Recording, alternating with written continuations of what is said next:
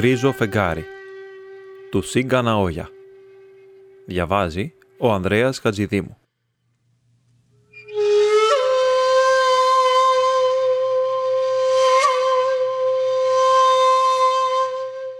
Μόλις στάθηκα στην πλατφόρμα του σταθμού του Τόκιο, μόλο που από πάνω δεν υπήρχε πια σκέπαστρο. Ο αέρας σταμάτησε να φυσάει. Ωστόσο το κρύο ήταν παγερό. Ευτυχώς, σκέφτηκα, που έβαλα αυτό το παλτό όταν βγήκα. Οι άλλοι δύο της παρέας είχαν μπει στο τρένο με κατεύθυνση το Ουένο, που είχε έρθει πρώτο. Κι εγώ μόνος τώρα περίμενα το άλλο που έκανε τον γύρο από Συναγκάουα. Μέσα από τη λεπτή συννεφιά που κάλυπτε τον ουρανό, ένα γκρίζο φεγγάρι φώτιζε αχνά τα αποκαίδια της πλευράς του Νιχόνμπαση. Το φεγγάρι ήταν περίπου δέκα ημερών. Φαινόταν χαμηλό και για κάποιο λόγο κοντινό. Ήταν περίπου 8.30, αλλά οι άνθρωποι ήταν λιγοστοί και η σχεδόν άδεια φαρδιά πλατφόρμα έμοιαζε ακόμα φαρδύτερη. Από μακριά φάνηκαν τα μπροστινά φώτα και πριν το καταλάβω, το τρένο βρέθηκε μπροστά μου. Μέσα δεν ήταν και πολύ γεμάτο και έτσι μπόρεσα να βρω μια θέση κοντά στην απέναντι πόρτα. Δεξιά μου ήταν μια γυναίκα, κοντά στα 50, που φορούσε μια εργατική φόρμα.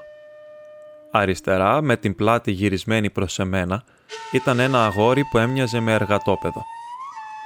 Το κάθισμα δεν είχε μπράτσο στην άκρη και έτσι είχε καθίσει με το πλάι εντελώς προς την πόρτα. Την ώρα που έμπαινα, το μάτι μου έπεσε λίγο στο πρόσωπο αυτού του αγοριού. Είχε τα μάτια κλειστά και το στόμα του έχασκε ανοιχτό. Το πάνω μέρος του σώματός του έκανε συνέχεια μεγάλες ταλαντώσεις μπρος πίσω. Μάλλον όχι. Δεν έκανε ταλαντώσεις. Το σώμα του έπεφτε προς τα μπρος και το αγόρι το σήκωνε. Ξανά πέφτε και πάλι το ίδιο. Αν ήταν απονίστα, το συνεχές του πράγματος δημιουργούσε μια αλόκοτη αίσθηση.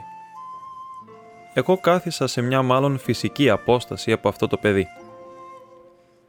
Στον σταθμό του Γιουρακουτσό και του Σύμπαση, το βαγόνι σχεδόν γέμισε από κόσμο. Κάμποσοι από τους καινούριους επιβάτες έμοιαζε να γυρίζουν από έξοδο για προμήθειες. Ένας στρογγυλοπρόσωπος, ροδαλός νεαρός, γύρω στα 25-26, έβαλε έναν ιδιαίτερα ογκώδη σάκο που κουβαλούσε στον ώμο δίπλα στο παιδί και έκανε να καθίσει. Εκείνη τη στιγμή από πίσω, ένας περίπου σαραντάρης που κουβαλούσε και αυτός έναν σάκο, ενώ οι άλλοι τον έσπροχναν, κάνοντας πως ρίχνει μια βιαστική ματιά στον μπροστινό νεαρό, είπε «Να τον βάλω από πάνω» και χωρίς να περιμένει απάντηση, άρχισε να κατεβάζει τον σάκο από την πλάτη του. «Περιμένετε σας παρακαλώ.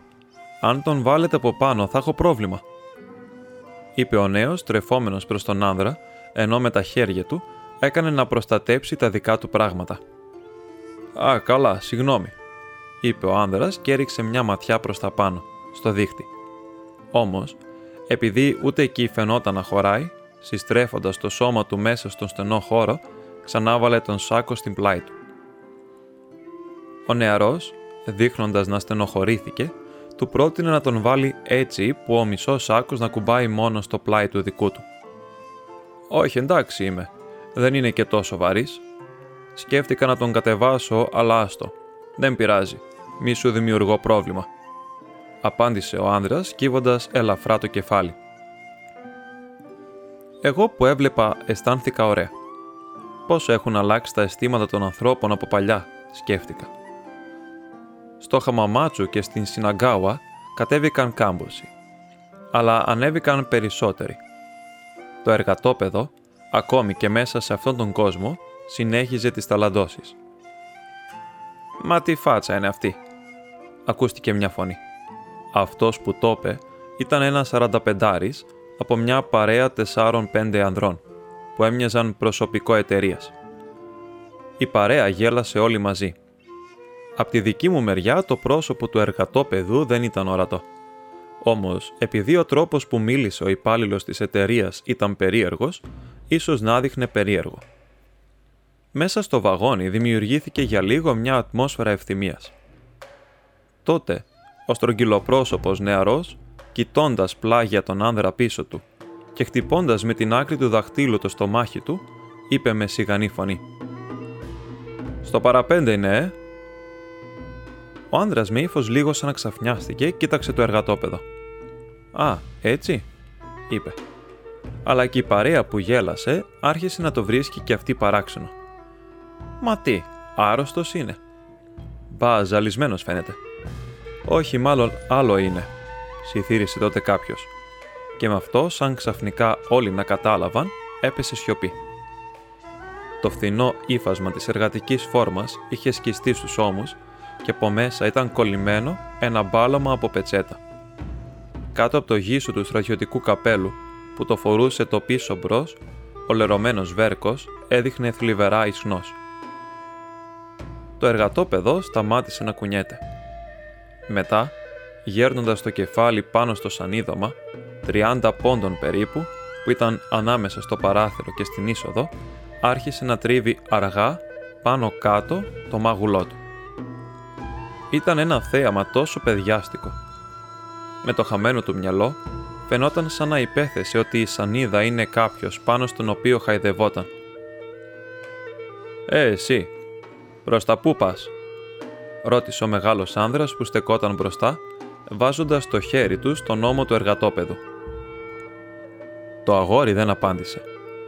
Όταν όμως ο άνδρας δευτέρωσε την ερώτηση «Μέχρι το Ουένο», είπε σαν αποχαυνωμένος. «Τι λες, ανάποδα μπήκες. Αυτός ο σειρμός πάει στη Σιμπούγια». Το εργατόπεδο ανασηκώθηκε λίγο και έκανε να κοιτάξει έξω. Όμως, εκείνη τη στιγμή έχασε την ισορροπία του και ξαφνικά έγειρε προς τα μένα. Ήταν κάτι που δεν το περίμενα. Και όταν αργότερα το σκεφτόμουνα, δεν μπορούσα να εξηγήσω γιατί έκανα ένα τέτοιο πράγμα, όμως τότε, εντελώς ανακλαστικά, έσπρωξα το κορμί του παιδιού που έπεφτε πάνω μου από τους ώμους προς τα πίσω. Επειδή αυτή ήταν μια ενέργεια που πρόδιδε τα αισθήματά μου, ξαφνιάστηκα και ο ίδιος. Ωστόσο, αυτό που την ίδια στιγμή μου προκάλεσε ακόμα περισσότερο πόνο ήταν πόσο πολύ μικρή ήταν η αντίσταση που πρόβαλε αυτό το σώμα. Το βάρος μου έχει πέσει τώρα σε λιγότερο από 50 κιλά, όμως το δικό του ήταν πολύ ελαφρότερο. Ήσουν στο σταθμό του Τόκιο, άρα προσπέρασες στον σταθμό σου. Από πού μπήκες, τον ρώτησα από πίσω. Το εργατόπεδο, χωρίς να γυρίσει να με κοιτάξει, απάντησε. «Απ' τη Σιμπούγια». «Απ' τη Σιμπούγια. Έκανες δηλαδή όλον τον κύκλο», είπε κάποιος. Το εργατόπεδο κολλώντας το μέτωπο στο τζάμι έκανε να κοιτάξει έξω, αλλά τα παράτησε αμέσως και με φωνή χαμηλή που μόλις ακούστηκε ψιθύρισε. «Τι σημασία έχει, από όπου κι αν είναι». Αυτός ο μονόλογος του εργατόπεδου έμεινε πολλή ώρα μέσα στην καρδιά μου. Όσοι επιβάτες στέκονταν εκεί κοντά δεν ξαναμίλησαν γι' αυτό. Φαντάζομαι θα σκέφτονταν ότι δεν μπορούν να κάνουν τίποτε. Ένας από αυτούς κι εγώ – είχα το ίδιο αίσθημα ότι δεν μπορώ να κάνω απολύτως τίποτε. Αν είχα πάρει τίποτε φαΐ μαζί μου, θα μπορούσα να του δώσω, έστω για να ησυχάσω την συνείδησή μου. Αλλά χρήματα και να του δίνα, δεν θα μπορούσε να βρει να φάει ακόμη και τη μέρα, πόσο λιγότερο τώρα στις 9 η ώρα τη νύχτα.